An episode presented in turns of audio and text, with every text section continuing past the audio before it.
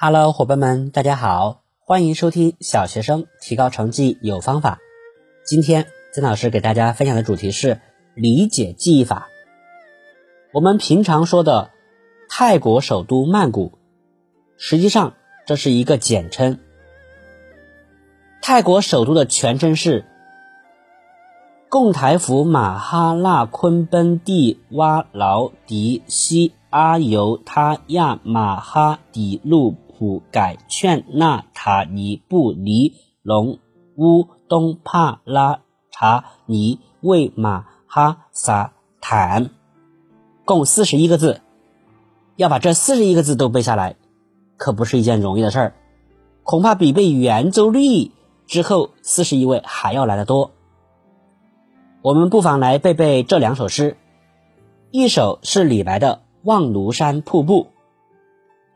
日照香炉生紫烟，遥看瀑布挂前川。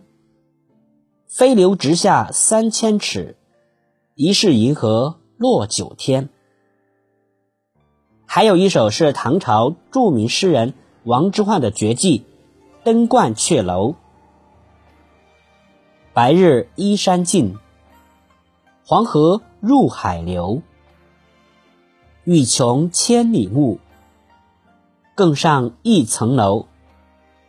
这两首诗的总字数比泰国首都全名还要多七个字，可是我们只要读几遍也就会背了。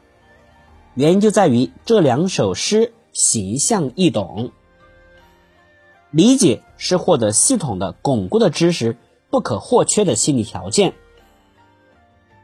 有许多问题，从表面上看，千头万绪，扑朔迷离。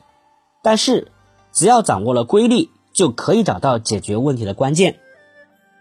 我们背古诗，如果不把古诗的意思搞懂，那么就会像背天书一样，非常吃力。